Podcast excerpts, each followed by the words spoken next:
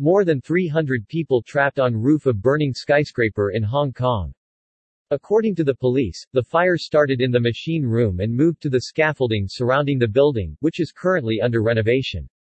Over three hundred people were trapped on the rooftop of World Trade Center skyscraper on Gloucester Road in Hong Kong, when the fire broke out in the building. According to the police, the fire started in the machine room and moved to the scaffolding surrounding the building, which is currently under renovation. All the shops had been vacated during the extensive renovation works, leaving only several levels of the building in operation, mostly restaurants and offices. The fire at the thirty-eight-story World Trade Center was first reported at lunchtime.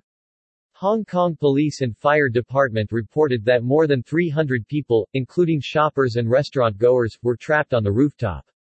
Firefighters used ladder cranes to rescue people. Those trapped on the roof have now been rescued, with more than one thousand two hundred people in total evacuated from the building to safety. According to the police, seven victims were hospitalized with smoke inhalation, and one person suffered leg injuries.